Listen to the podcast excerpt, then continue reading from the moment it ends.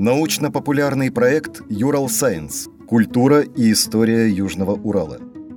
Цикл «Древняя история Урала». Эпизод 3. Феномен укрепленных поселений бронзового века на территории Южного Урала. Читает директор Международной ассоциации экспериментальной археологии «Археос» Иван Андреевич Семьян.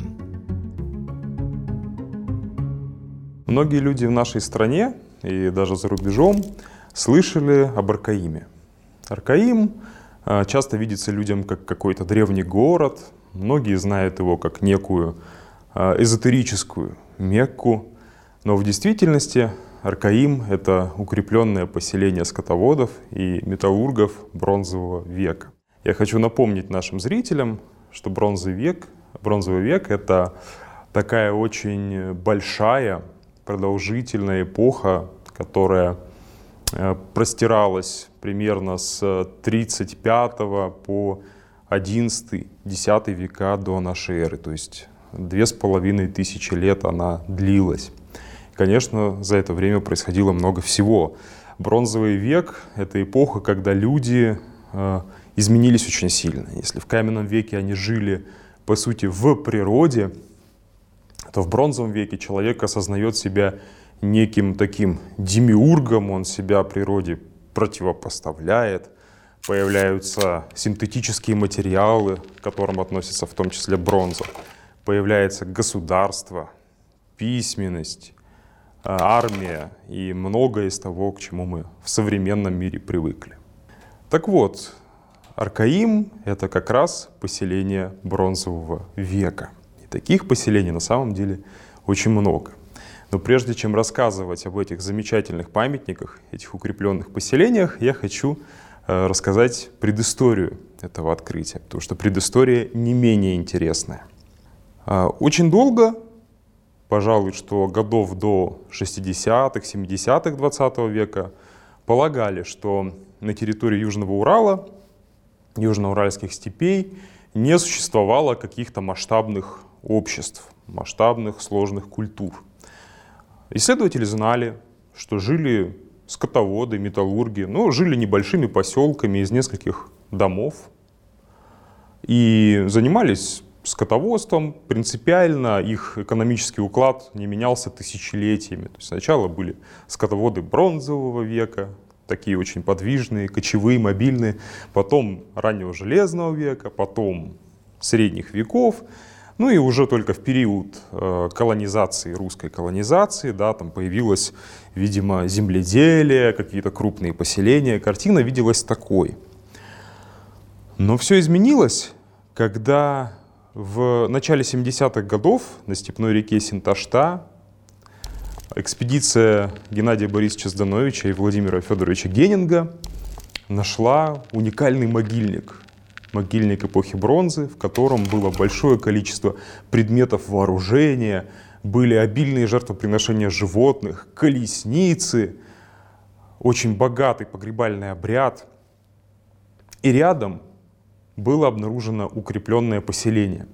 Очень крупное, масштабное, десятки десятки тысяч квадратных метров э, площади, то есть ну, около 20 тысяч, если быть точным.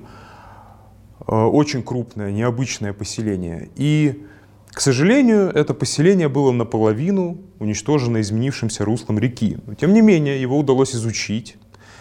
Эта находка, этот комплекс находок э, по имени реки Синташта получил наименование синташтинской культуры и стал настоящей мировой сенсацией. Поэтому, когда в 1987 году была другая экспедиция, в общем, довольно рутинная, э, в районе современного Аркаима, должны были строить э, Большекараганскую плотину, чтобы создать водохранилище и в сельхозцелях его использовать, большое водохранилище.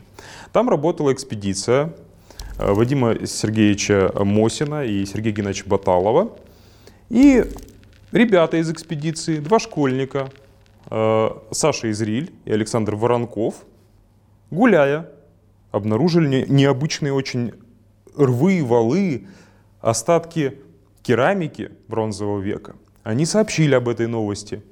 Археологи подняли аэрофотоснимки, чтобы увидеть, что же это за объект. И когда эти аэрофотоснимки попали к Геннадию Борисовичу Здановичу, он, конечно же, сразу узнал абрис стены, и, по сути, он увидел синташтинское укрепленное поселение, но только прекрасно сохранившемся виде. То есть даже в современном рельефе читались рвы, валы, стены. Он понял, что это находка мирового значения. Он понял, что это поселение необходимо спасать. И он незамедлительно обратился к Петровскому, э, тогдашнему, старшему Петровскому, тогдашнему директору Эрмитажа, э, обратился к академику Месяцу, были привлечены огромные э, силы, силы научные, общественные, проводились митинги, которые требовали отстоять Аркаим, требовали закрыть стройку плотины. И общая смена парадигмы, то, что происходила сначала перестройка, потом э, распад Советского Союза. Все это, конечно, способствовало тому, что Аркаим отстоять удалось. И случился беспрецедентный случай, когда такая крупная стройка оказалась закрыта, памятник начали исследовать и создали заповедник, который мы знаем сегодня, заповедник Аркаим. Аркаим – поселение уникальное, но уникальное не потому, как э, многие люди думают, что это какая-то древняя обсерватория или город каких-то мифических славянариев. Аркаим уникален, во-первых, своей сохранностью. Он сохранился прекрасно для поселения эпохи бронзы. Он уникален для археологов своей однослойностью. То есть на этом поселении жила только одна культура, которая его оставила синташтинская культура. Это очень удобно для археолога, потому как обычно люди селятся на одних и тех же местах, соответственно, наслаивают новые-новые э, культурные слои, которые сложно интерпретировать, когда ты занимаешься раскопками, датировать, искать границы между ними. На Аркаиме жила только одна культура. Но в последующем, благодаря э, работе и Михайловны Ботаниной, и дешифровке аэрофотоснимков, и археологическим раскопкам, открыли еще многие-многие поселения. И сегодня мы знаем порядка 25 поселений. То есть Геннадий Борисович образно называл это страной городов. То есть комплексом памятников, который рассредоточился примерно на 200 километров с э, севера на юг и на 50 с запада на восток. То есть довольно локальные, э, локальные явления, но это были очень крупные поселения. Что же это были за люди? Зачем они построили эти поселения? Это, безусловно, общепризнанно были индоевропейцы. Индоевропейцы — это далекие языковые предки всех современных европейских народов, а также индусов, пакистанцев, в общем, всех потомков индоевропейских языков. Конкретно эти люди, скорее всего, были индоиранцами. Почему такая гипотеза главенствующая? Потому что финно-угорское население — ну и в частности потомки древних финоугров Ханты и Манси, могли подчерпнуть заимствования из индоиранских языков только на Урале и в Сибири в бронзовом веке. Эти люди были не первыми индоевропейцами на Южном Урале. Где-то в середине третьего тысячелетия до нашей эры, легко представить, что мы сейчас живем в 21 веке нашей эры, вот это почти зеркальное отражение, но в обратную сторону в середине э, третьего тысячелетия, примерно в 25 веке до нашей эры, культура, которую многие исследователи считают э, вообще протоиндоевропейской, то есть всеобщей для всех индоевропейцев, когда индоевропейцы были еще одним языком, одним э, таким этносом, ну, может быть, его локальными вариантами, но очень родственными. Эти люди приходили сюда, ямная культура, они приходили за рудниками – они знали, что тут медь, медь здесь есть и сейчас. И очень интересно, что и в наши дни экономика не сильно изменилась. Мы до сих пор добываем медь, мы до сих пор занимаемся скотоводством в южных районах нашей области. Ямники пришли и разрабатывали медные месторождения. Так, например, в Оренбуржье есть рудник Каргалы, в котором десятки тонн э, металла добывали каждый год. По какой-то причине ямники, тем не менее, не смогли закрепиться и исчезли с этой территории. Но потом пришла следующая волна индоевропейцев. Эта волна пришла очень подготовленной, Это была настоящая мощная миграция людей, которых, вероятно, вела какая-то военизированная племенная элита. У этих людей было оружие, были колесницы, и они осваивали эту территорию очень серьезно. Можно сказать, что это было такое первое настоящее индоевропейское освоение Урала, потому что эти люди как раз укреплялись на этой территории. Они закрепляли за собой рудники, они закрепляли за собой пастбища. А, скорее всего, они вступали в некое взаимодействие с аборигенами, потому что мы знаем, что в предыдущую эпоху на этой территории жили охотники на диких лошадей, представители Урало-Казахстанских степях, это культуры батайская, терсекская, суртандинская, люди эпохи позднего каменного века, неолита, охотники на э, степных животных. И когда приходят индоевропейцы, эти люди исчезают из степи. И этот мир оказывается только в лесной зоне, на севере. И также мы видим в антропологии синташтинцев, в их внешности, когда антропологи реконструируют э, лицо по черепу, мы видим, что эта культура была многокомпонентной. Приходили люди из Восточной Европы, приходили люди из, э, скорее всего, Причерноморья, такие средиземноморские европеоиды, средиземноморского типа. И есть метисации, то есть черты местной уральской расы э, или подтипа европеоидной расы, уральского подтипа. Э, разные антропологи интерпретируют э, различно, но здесь э, явно метисация, то есть какое-то какое взаимодействие с местным населением было. И, конечно, мигранты, они превосходили численно очень сильно местное население. Они строили эти крепости. Но крепость — это такое классическое понимание этих сооружений. Это, безусловно, не город. Это не город. В городе должны быть черты э, организационной иерархии, должна быть иерархия э, строений, то есть должна быть некая резиденция власти, должен быть некий культовый э, центр этого поселения. Мы этого не видим. Мы видим, что поселения состоят из длинных домов, которые боковыми стенками обычно примыкают друг к другу. Торцевой стеной обычно они примыкают к линии фортификации. Поселения бывают как содержащие один круг укреплений, так и два. Бывают круглоплановые, бывают прямоугольные в плане. Но так или иначе, все они имеют одинаковые по структуре дома. То есть мы не видим какой-то иерархии в самом поселении. Это говорит о том, что это раннее комплексное общество. Это еще не государство. И даже, скорее всего, не э, общество, которое близко к основанию государства. Интересно, что в каждом Синташтинском доме, и это хорошо видно на примере Аркаима, был колодец. Большой колодец. Казалось бы, зачем людям колодец, если они живут на реках, а эти поселения все стоят на водоемах. Они стоят на притоках Урала и Тобола, и только одно поселение на озере, поселение Чекатай. Ну, все у водоемов, на первой надпойменной террасе. Скорее всего, это было нужно потому, что в домах в том числе содержался скот. И если люди, например, зимой могут натопить снега, то промерзшая река, климат и тогда был холодный, она не позволяла взять много воды и напоить скот. И нужен был теплый колодец в помещении. Также в помещениях находились отопительные печи, находились даже металлургические печи. Прямо в домах они получали металл из руды и заливали изделия. То есть металлургическое производство происходило в этих поселениях. Поселения имели укрепление различного масштаба. На каких-то поселениях они меньше, на каких-то больше. Например, поселение Аланское имеет очень мощное укрепление. Рвы местами глубже двух метров, основание стен около 6 метров, э, стены облицованы плитами камня – на других поселениях э, может быть гораздо скромнее. Например, поселение каменных амбар имеет вообще прерывы рва.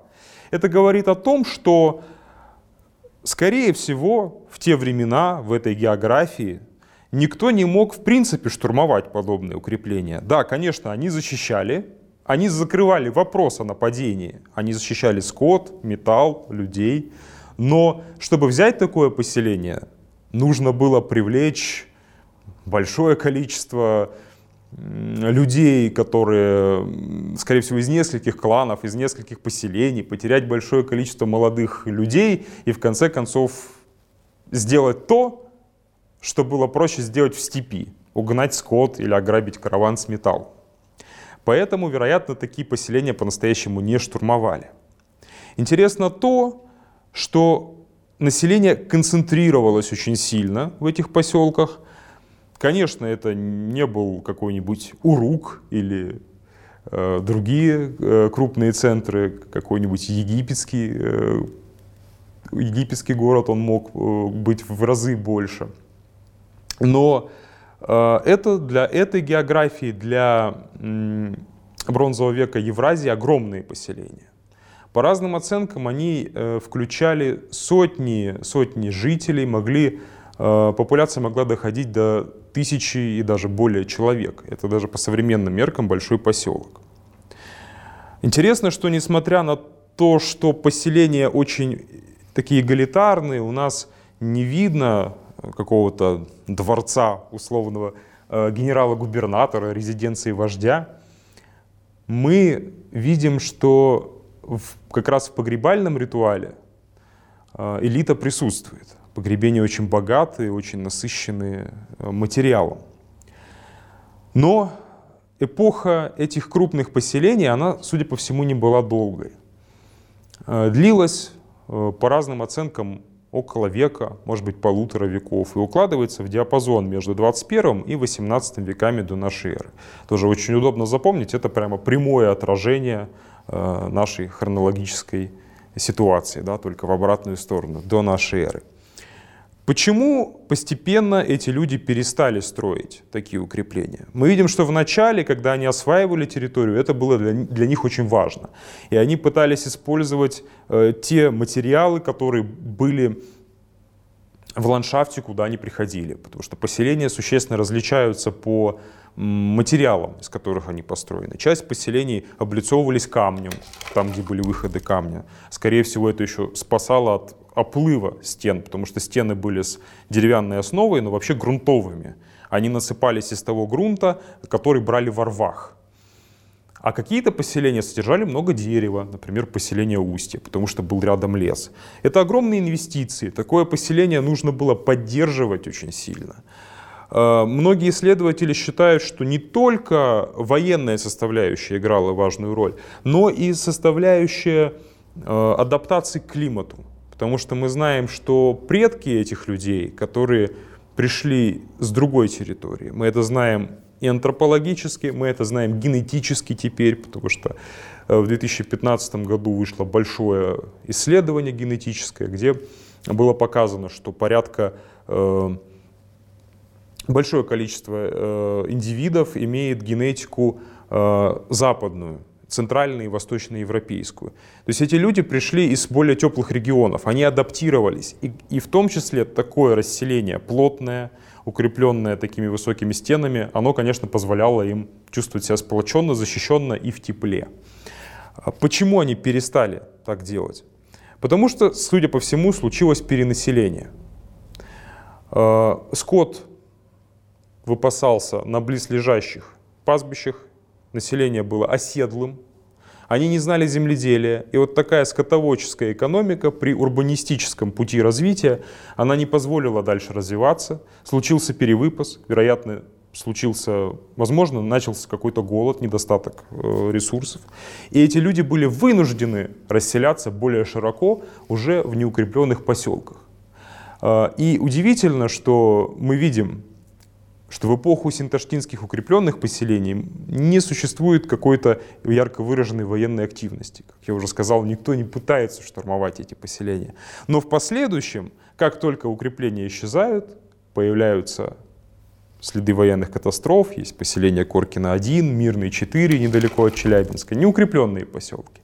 Там следы пожарищ, битв, разброшен, разбросанное оружие, э, люди обезглавленные – это очень интересно. И эти люди постепенно начинают переходить сначала к более подвижному образу жизни, когда э, наступает ранний железный век климат еще меняется, и без того суровый климат становится еще более засушливым, и люди переходят к кочевому образу жизни. Так что это такой э, уникальный, яркий момент истории. Это экономическая модель, которая не имеет аналогов в, общем, в истории и в этнографии, оседлое скотоводство в условиях степи и вот такой ранний э, урбанизм, такой, такая концентрация населения, такая фортификация мощная для таких обществ. Э, поэтому, конечно, его нужно изучать и всячески популяризировать. Подкаст подготовили креативные индустрии Урала при поддержке гранта губернатора Челябинской области.